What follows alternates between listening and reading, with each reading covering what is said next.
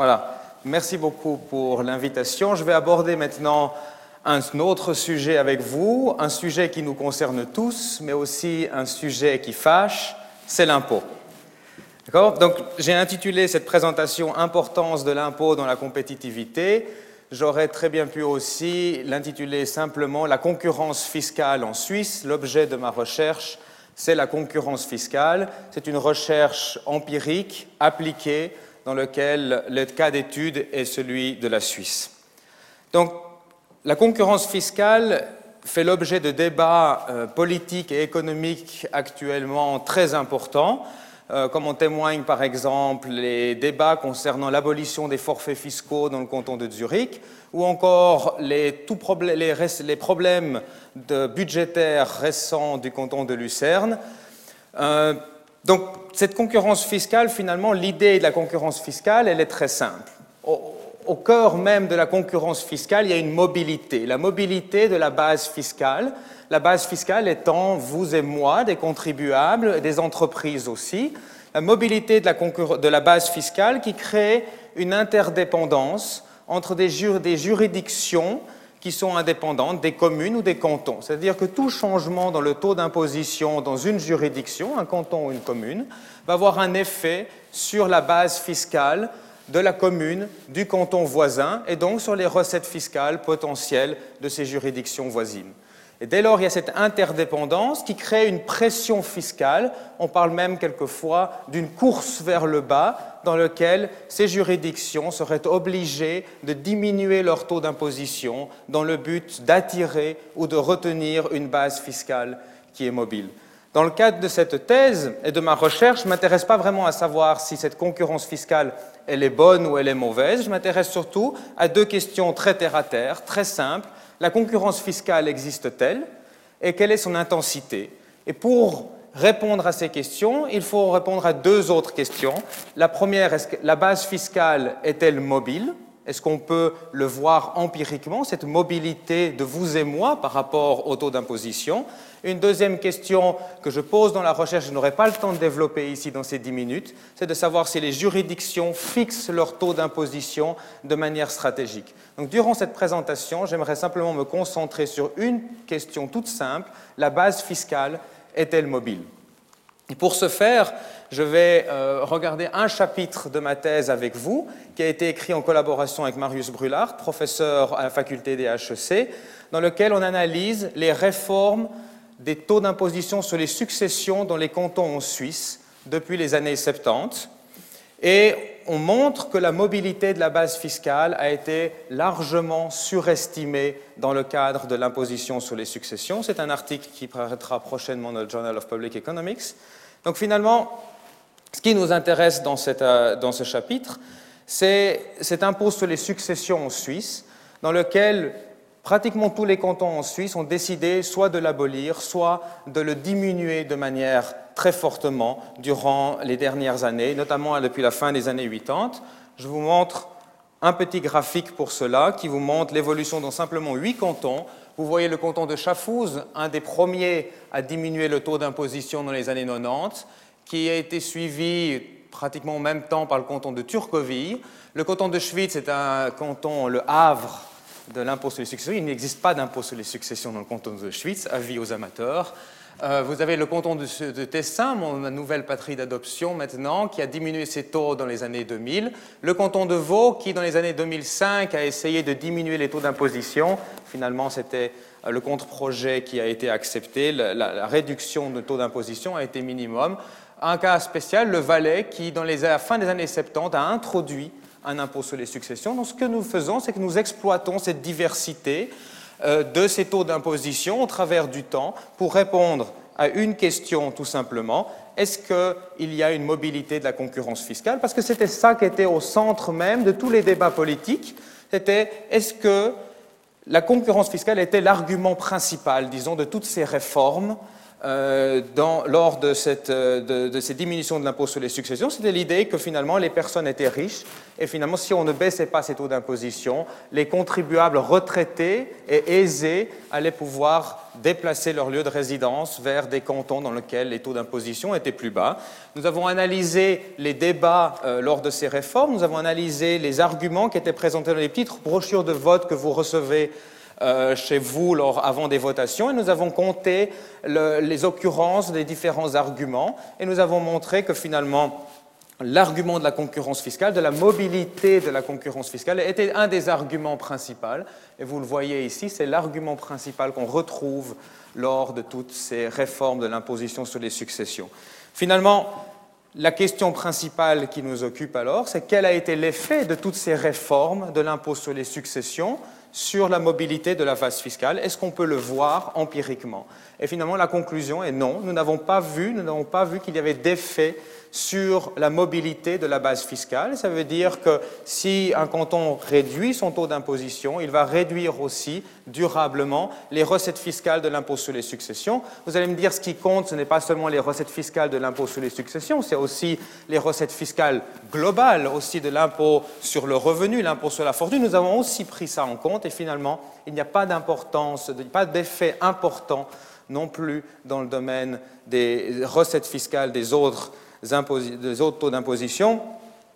J'aimerais quand même montrer que c'est une étude et une conclusion qui euh, concerne essentiellement un impôt particulier, l'impôt sur les successions. On ne peut pas forcément transférer cette conclusion à d'autres types d'impositions. C'est un vaste projet de recherche que nous avons entrepris euh, avec...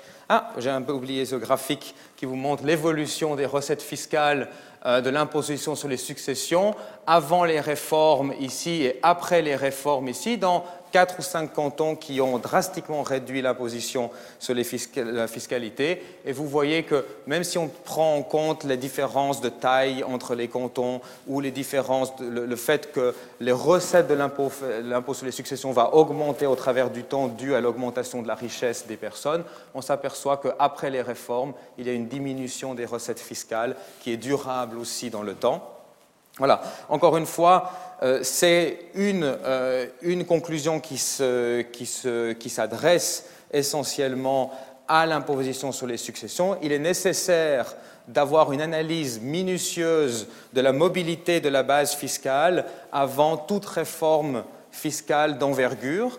Et donc, c'est un vaste projet de recherche que nous avons entrepris euh, actuellement, que nous poursuivons euh, dans un projet Synergia, soutenu par le Fonds national de la recherche scientifique, qui est commun à plusieurs universités en Suisse, l'Université de Lausanne, l'Université de Lugano, l'Université de Bâle, l'Université de Saint-Gall, qui s'intéressent à ces questions du fédéralisme fiscal et de la mobilité de la base fiscale en lien à l'imposition. J'aimerais, il y a un site internet que vous devez retenir, c'est fiscalfederalism.ch. Je vous invite tous à le visiter.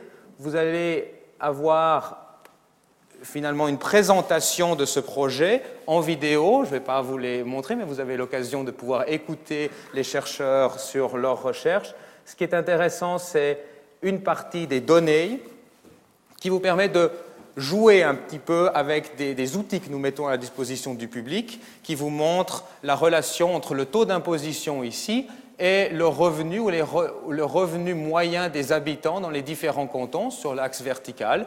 Vous avez l'occasion de jouer aussi avec euh, le graphique, vous montrez l'évolution au cours du temps, etc. Vous remarquerez peut-être ce petit point-là, et vous vous demandez qui est ce canton qui a des taux d'imposition bas et aussi un revenu moyen par habitant très élevé et vous allez voir, ah, c'est le canton de Zug, mais vous allez vous dire, mais il m'a raconté que des bêtises durant sa thèse, ce n'est pas possible, vu qu'on voit une diminution de l'imposition et en même temps une augmentation du revenu.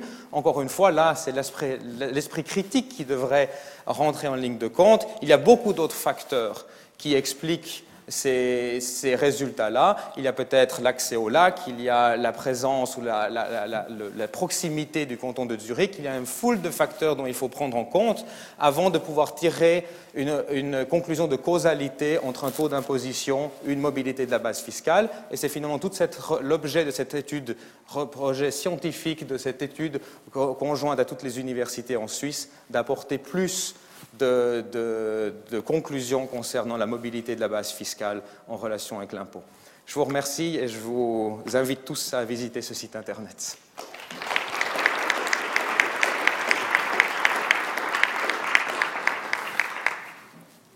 Merci Raphaël pour cette présentation. Je suppose euh, qu'il y a des questions dans la salle.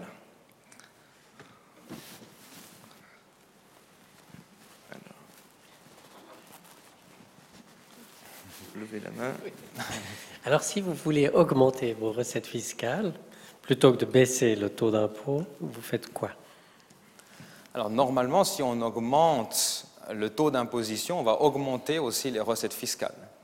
Mon étude est vraie, s'intéresse à une histoire particulière dans laquelle on a diminué les taux d'imposition. On, voit qu'on n'a pas forcément attiré plus de contribuables aisés en, lien avec cette diminution des taux d'imposition. Oui, alors c'est justement ma question. Donc, parce qu'il y a tout ce débat, vous avez évoqué ce débat, c'est très actuel ce que vous présentez en Suisse, mais en Europe hein, et dans le monde entier.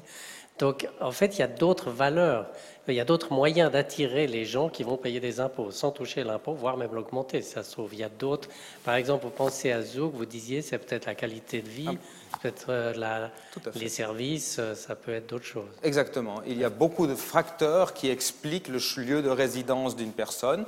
L'impôt est celui qu'on on mentionne toujours, mais effectivement, il y a beaucoup d'autres facteurs, notamment dans le cas des personnes retraitées. Il y a sûrement le lien familial. On veut être proche de ses enfants, on n'est pas prêt à déménager tout le monde à Schwitz pour euh, imaginer pouvoir léguer euh, moins, moins, cher, ne pas être taxé lors de l'héritage. Donc il y a tous ces facteurs qu'il faut prendre en compte et avoir toujours à l'esprit finalement ces facteurs lorsqu'on évalue euh, la réforme fiscale, qui ne va pas forcément avoir les effets escomptés. Une autre question. Merci. Euh, ça voudra dire que pour augmenter les recettes fiscales, il vaudrait mieux augmenter le taux d'imposition, puisque vous avez dit là que l'augmentation du taux d'imposition n'a pas d'effet en réalité sur donc, euh, la mobilité donc, des gens qui vont payer donc, l'impôt. Donc je suppose en tant que par exemple une commune, qu'il serait mieux pour moi alors, puisque donc, même si j'augmente le taux d'imposition, il n'y aura pas donc, euh, disons, un effet sur donc, les gens qui vont payer l'impôt. Ça veut dire que les gens ne vont pas partir. Il faut que donc, je puisse augmenter donc, mon, disons, mon taux d'imposition. Et donc ma question, c'est, en tout cas, à un moment donné, je pense, hein, il devrait avoir quand même un effet.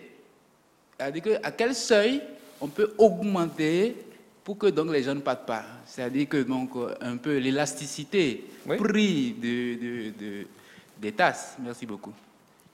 Alors c'est une excellente question, c'est effectivement toute la question de notre recherche et comme vous avez mentionné l'élasticité, c'est exactement ça que nous essayons de calculer. Quelle est l'élasticité de la base fiscale par rapport au taux d'imposition? Donc c'est exactement tout l'objet de notre recherche. Ensuite, vous avez posé la question, est-ce qu'il y a un impôt optimal finalement, à partir duquel ce serait trop cher, les gens commenceraient à partir, fuir, etc. C'est effectivement euh, une, une, des hypothèses très fortes en économie. Je pense que ce que nous montrons, c'est que nous n'avons pas en Suisse atteint cet impôt optimal, nous avons des impositions toujours plus basses de telle sorte qu'on aurait, si on voulait augmenter un petit peu les taux d'imposition, on aurait vraisemblablement beaucoup plus de recettes fiscales. Merci. Euh, nous avons euh, commencé par la faculté des géosciences et de l'environnement. Nous sommes ensuite passés à la faculté de droit et sciences criminelles. Nous sommes maintenant avec Raphaël euh, à la faculté des hautes études commerciales. Il nous reste encore quatre présentations. mais auparavant, nous allons, pendant une petite heure, nous arrêter pour vous laisser à toutes et à tous le temps d'aller regarder les posters et élire votre poster préféré. Et euh, il y aura aussi également un petit café à la sortie. On se retrouve dans une heure à 3h45 ici pour la suite des présentations. Merci Raphaël.